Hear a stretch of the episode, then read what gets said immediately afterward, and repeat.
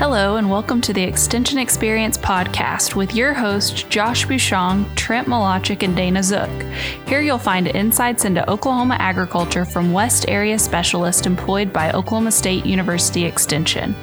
Their perspectives come from assisting county educators and producers in the areas of agronomy, animal science, and economics. Thank you for joining us.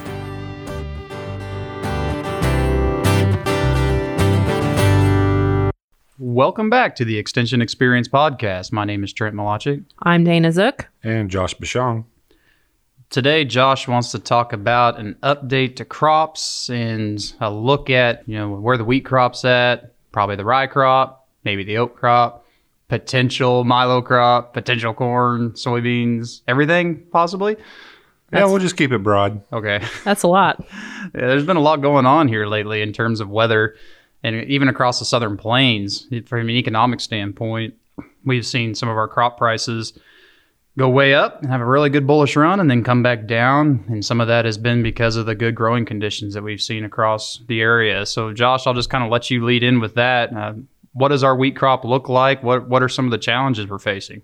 We had a lot of questions coming out of that valentine's day storm the siberian cold front there's a lot of concern about how is that going to affect the wheat crop? Are we going to have any spring forage to graze? Are we going to make a grain crop? But pretty much everything I've seen since then has made a miraculous comeback because we had good moisture. Uh, most of it was under cover with snow. We did see some pockets in fields where maybe the wind blew off and had some wheat exposed to those frigid temperatures. And that's one thing that we don't think plants get affected by wind chill, but I was looking at wind chill maps online at the Mesonet site and when we got down to negative 20, negative 30 wind chills, plants not warm blooded like us, so the wind chill doesn't affect them, but that dry, cold wind was more or less a natural desiccant. So we did lose some biomass. You see a lot of leaf tip burn. Lost a few tillers, but I'd say maybe more so on the early planted wheat, stuff that maybe wasn't grazed too heavily that still had good size. But our late planted wheat, I think, came out of the winter just fine. I don't think we're going to have a lot of time to set tillers or a lot of biomass before we start going reproductive. But I'd say we survived those cold snaps pretty good. Next question right after that was Did those freezes kill all the bugs? Nature has a funny thing of surviving things like that. yeah, I wasn't ever too concerned with anything that was going into that. We had some producers asking about if the wheat was going to be okay. And I was just thinking in the back of my mind, you know, you know where wheat's grown, right? Like yeah. Russia does a pretty good job of growing wheat, and I think it gets cold there pretty often. So I don't know. I wasn't too concerned. It's just the last several years we've had extremely mild winters, and it's easy to kind of get lulled into an idea that our wheat grows all winter long, and that doesn't always happen. Yeah, we talked about bugs a little bit. We can we can segue into Dana here a little a little bit and ask her about you know the entomology side. Every single year, when we have just a little bit of a cold snap, we hear people asking, "Well, is this going to kill out the ticks? Is this going to reduce our fly pressure?" What What are your thoughts on that? Well, I don't I don't think that this is really going to impact, you know, flies or ticks. I haven't heard anything from our state entomologist. Um, of course, you know the the rains we've had in the last couple weeks. I mean, that's going to impact some. The the cold isn't. I don't think the rains will impact maybe some populations. Uh, make them grow bigger or smaller. You know, depend on the insect. Will depend on whether they like that um, or not. But I think, like from a hornfly standpoint for cattle, I think it will be business as usual. I'm going to say right after that cold snap, I was planting oats on a patch next to some cattle. And in the dark, yeah, I had plenty of horn flies flying all around those lights. Mm-hmm. and, and, you'd get out and they'd be all over you, and you could tell they're horn flies, those little bitty tiny flies. Mm-hmm. And I'm like, yeah, the cold didn't do anything to anything. You know, yeah. And, and like you said, uh, right after that cold snap again, we had mosquitoes on the horses like crazy right after that because crazy. of all the water. I think it's fine. The purple martin showed up. There's bugs. Yeah, oh, yeah. it's pretty pretty easy to, to realize whenever the bugs are coming out because the purple martins have started showing up in force. But overall, I haven't seen big pressures in the crops yet. But we are starting to see a few aphids and some worms here and there. But just getting out and scouting, uh, we did see a lot of guys start top dressing pretty heavily after those winter storms. At first, we didn't see much of a response on any N-rich strips across the region. Uh, but once we got into March and that crop started to really get after it, hit second gear and go, we started seeing a little bit deficiencies. So guys that are on top of that, to be further along, uh, but we did have some good time between rains to get some top dress out. We still got a few guys that are going to top dress some more. But what's the price of that nitrogen, Trent? Well, I don't know exactly right now. I've heard as much as $100 a ton higher than it has been in the past. Yeah. And that could put you anywhere from 300 to closer to $400 a ton UAN, depending on where you are. But that's going to work through and, and fix itself a little bit. But here in the near term, we still have supply issues coming out of that cold weather. We used a lot of natural gas to heat homes and we ran out of natural gas. So nitrogen production was one of the first things that get shut down whenever you have a, a reduction of natural gas. So we will see some of those issues for sure. I've had some producers worried about they, they said the wheat's tillering or the wheat's jointing, excuse me, Yeah. and they think well it's too late to put on that top dress. And I've given them some different advice than that. So l- let us know how long can we wait to top dress some of this wheat.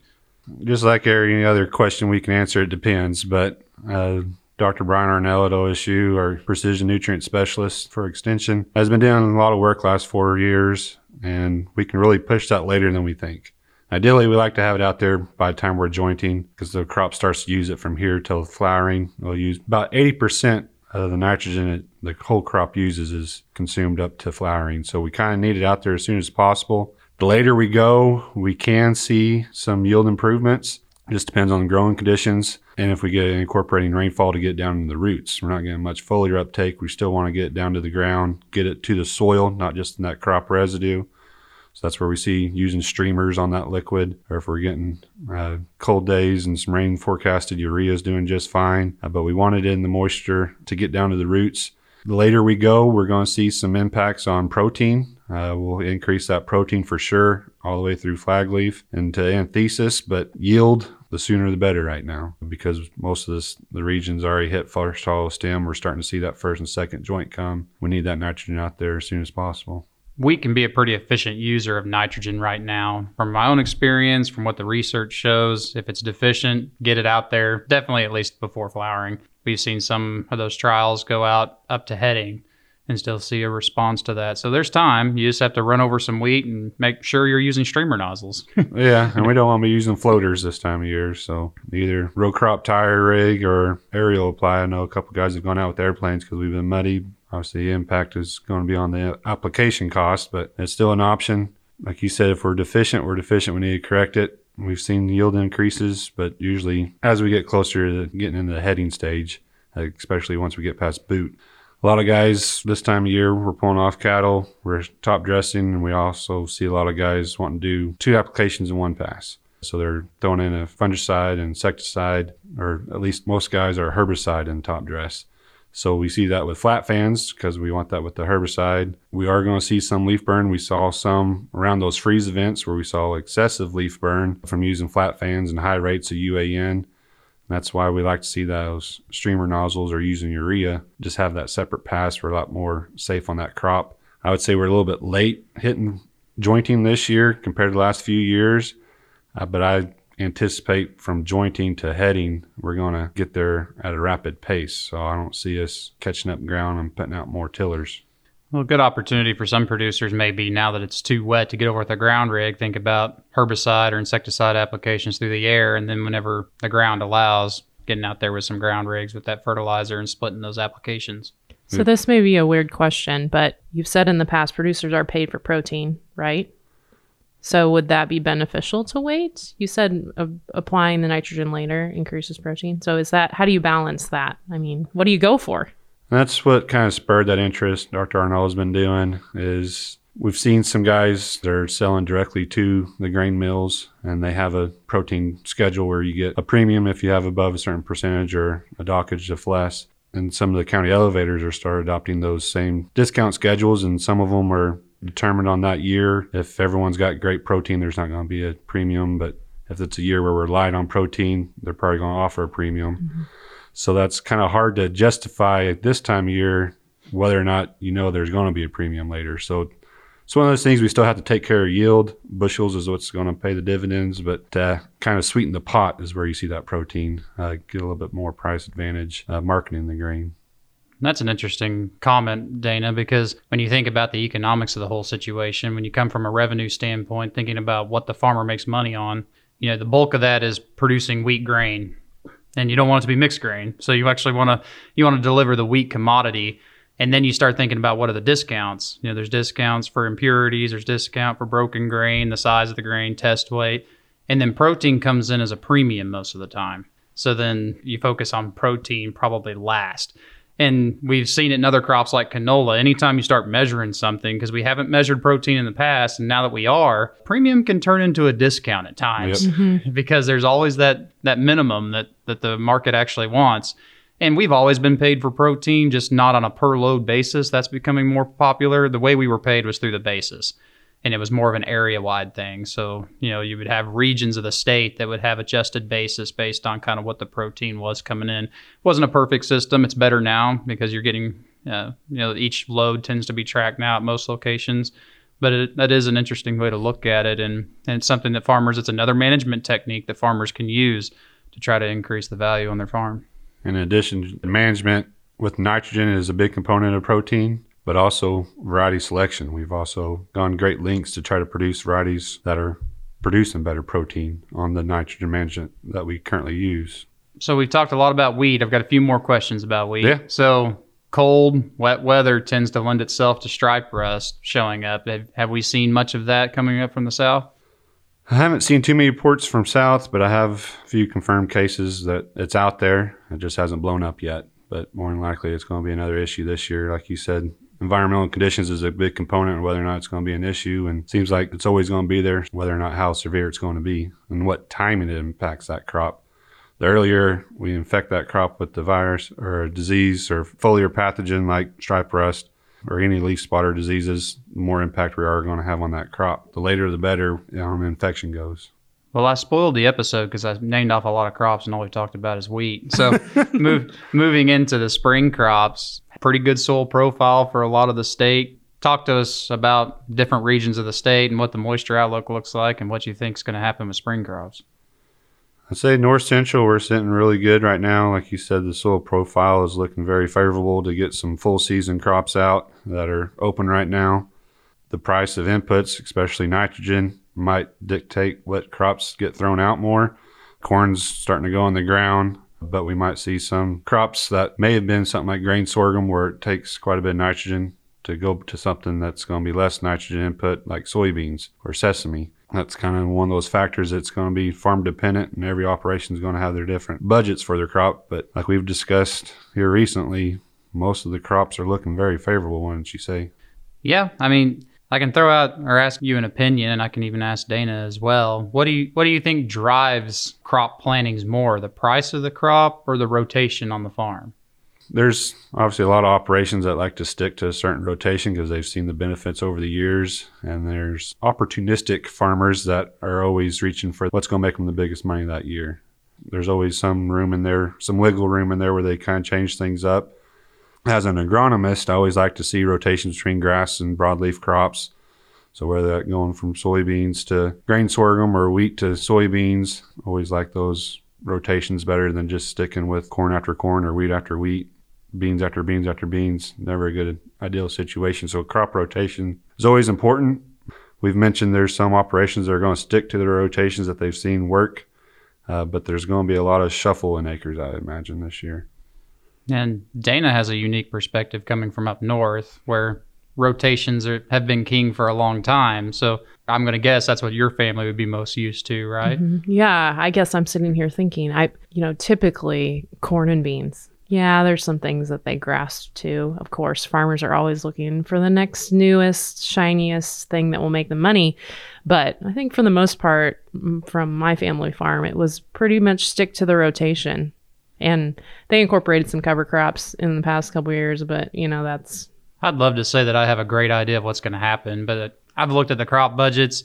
When you think about what prices have done, looking at corn, year over year percentage price increases has been the least for corn. And this changes by the day, so don't mm-hmm. hold me to it. But corn is the, the least amount of increase. And then you got wheat, and then somewhere in there, cotton shows up. And then you have, well, if you want, if we track sesame that way, sesame's come up with the other oil seeds. But then soybeans and canola tend to be at the very top and Milo falls in there somewhere with the biggest change in Milo price coming from the increase in basis. So, you know, if I had to rank the increase in prices, I would probably start at corn, wheat, Milo, and then get up into the soybeans, sesame, and canola range as being the ones that increase the most. So in my gut, I would think that we would see a lot more oil seeds going out. But on the other side, I know on our own operation, we've been relying on oil seeds the last several years through low prices. So this increase in price, especially the wheat price, has been an opportunity to get back to something resembling what we're used to growing a grass crop because we've just had so many years of growing soybeans that uh, our rotation requires that we get back to a winter crop, a grass crop, so we can manage some of those weeds. Weeds is becoming a very big component on what crops we grow. I mean, if weeds weren't an option, there'd be a lot more grain sorghum and sesame acres. Mm. Uh, but when we're starting to see resistant weeds, especially something like the pigweeds, Palmer amaranth, we're relying on those crops that have more traits to them, or corn, soybeans, cotton, to try to combat some of those. Using the rotation, using different modes of action, we have to utilize those different crops just to stay on top of some of those weeds. Yeah, it's it's tempting to go with a water loving crop like soybeans here with a full soil profile, but if Oklahoma's taught us anything is that the spigot can turn off at any time mm-hmm. and it's a long growing season. So again, thinking about crop rotation or diversification is always uh, a very good idea. And I have a hard time building a budget that loses money no matter what I use. The prices have come up enough, so that's that's a good sign. Yeah, it's nice that you have more options now. And I've heard some issues with uh, some seed salesmen are worried about running out of soybeans because there's been so much interest in it. So I mean, that's something to start thinking about and trying to make decisions, even though it's difficult this early on. I know corn's going out there now, but we have some time on those other crops. It'd be interesting to see what moves farmers make as we go into the year. Is this really the time the corn goes out in Oklahoma? You know, I'm not into that. Yeah, kind of mid March, mid late March. Okay. We'll start seeing quite a few acres go out. Try to beat the heat. So. Okay, I learned something new every day. Yeah, you try to get that pollination earlier in the years because we can have some really hot times through June through August. So. That's true. Yeah. There have been a, a few producers dabble with more of a double crop scenario where they're planting so late, very short season corn where they can try to get 80, 90 bushels. They'd be happy because they don't have as much into it like a full season corn crop. But mm-hmm. typically, we're wanting to try to get that reproductive growth stage before we get too hot and dry. Okay. Cotton acres, a couple months ago, we are thinking maybe acres will be a little bit down compared to last year. Price of cotton right now, I've heard some guys chitter chatter across the countryside thinking they might increase their cotton acres. So that's going back to the price. He said oilseed crops like cotton showing to be very favorable for some. So you're talking about all these crops, and I'm hearing this from both of you. All these increases in crop prices. Can you speak to why this is happening? I'm putting you on the spot. No. I'm not really up on that. I have kept track with your marketing hmm. updates, but well, there's two different ways to look at it, and you can get bogged down by the little details that move markets every day, or you can look at the grand picture, and it all influences it. And what I say would be different than somebody else. But Dr. Anderson has been talking a lot recently about food security. Kind of worldwide, there's been a move towards trying to secure food supply for their country. And I think it's in no small part due to the disruptions in trade and and things like that in the past where it's been difficult to secure some of those crops. And we've seen localized prices increase substantially in various countries. So you've seen some grain being bought up and that's been a focus. Uh, some difficulties with crop production have also caused some of that. And then so recently wheat prices have gone up and they, they stayed up for quite a bit of time, and then we got rains across southern U.S. and we've seen that price crash. So when the market does that, and you see a lot of that volatility, it, it doesn't ever feel very strong to me, and it worries me a little bit. Looking specifically at sorghum, that price has come up with corn. Again, the futures price increase has been substantial, but not the biggest part. It's really the basis, and that's been because China showed up again to purchase sorghum. The corn price in China is incredibly high and they've been making a move towards uh, becoming more de- independent in terms of growing their own corn. Corn prices have been increased, so then they're looking at sorghum as an alternative to purchasing corn. The other side of that is their hog herd is increasing as they get over some issues with health in their hog herd. So they see them feeding more hogs and requiring more coarse grains in order to feed that herd. And it's just every little country has its own thing like that. Russia has adopted some import or export taxes on their wheat, excuse me. So they're they're trying to limit the exports of wheat out of their country, which has made the US more competitive on the world market in terms of wheat. So then you see the wheat price increasing. But when policy affects price, policy can affect it negatively and positively. Mm-hmm. So while it's a positive price move now, the stroke of a pen could could remove a lot of that. So looking at these prices, I would encourage producers to be very wary the soybean price is really good in the nearby contracts, up above $14. When you look at the November contract, we're at 1250 or so.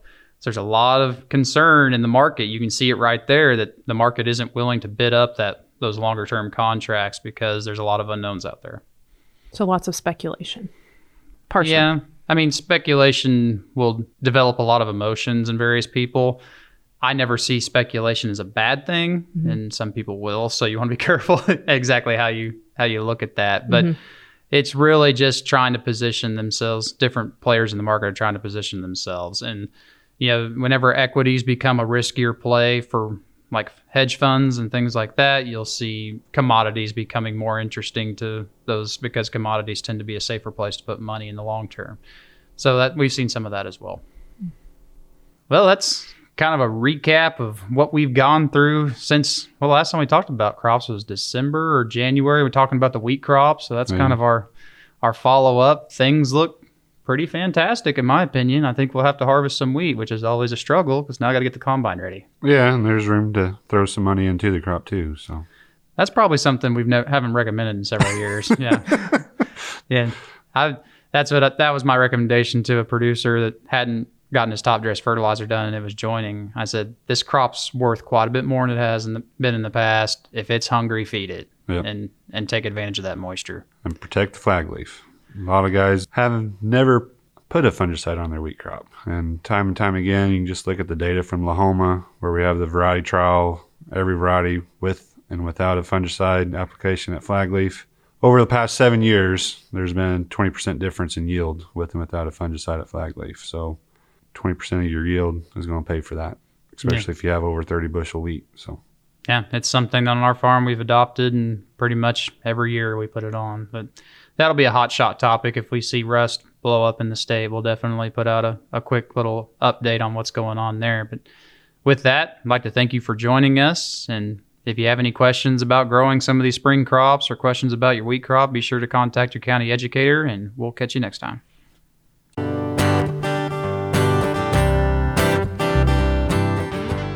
We hope you've enjoyed what you've heard. If you would like to hear more or follow up on the discussed topics, please reach out to your local county extension agent. OSU has a presence in all 77 counties, with educators eager to assist you. Also, please consider checking the description for links to our social media pages and further information pertinent to the conversation. Thanks again, and we'll talk to you soon.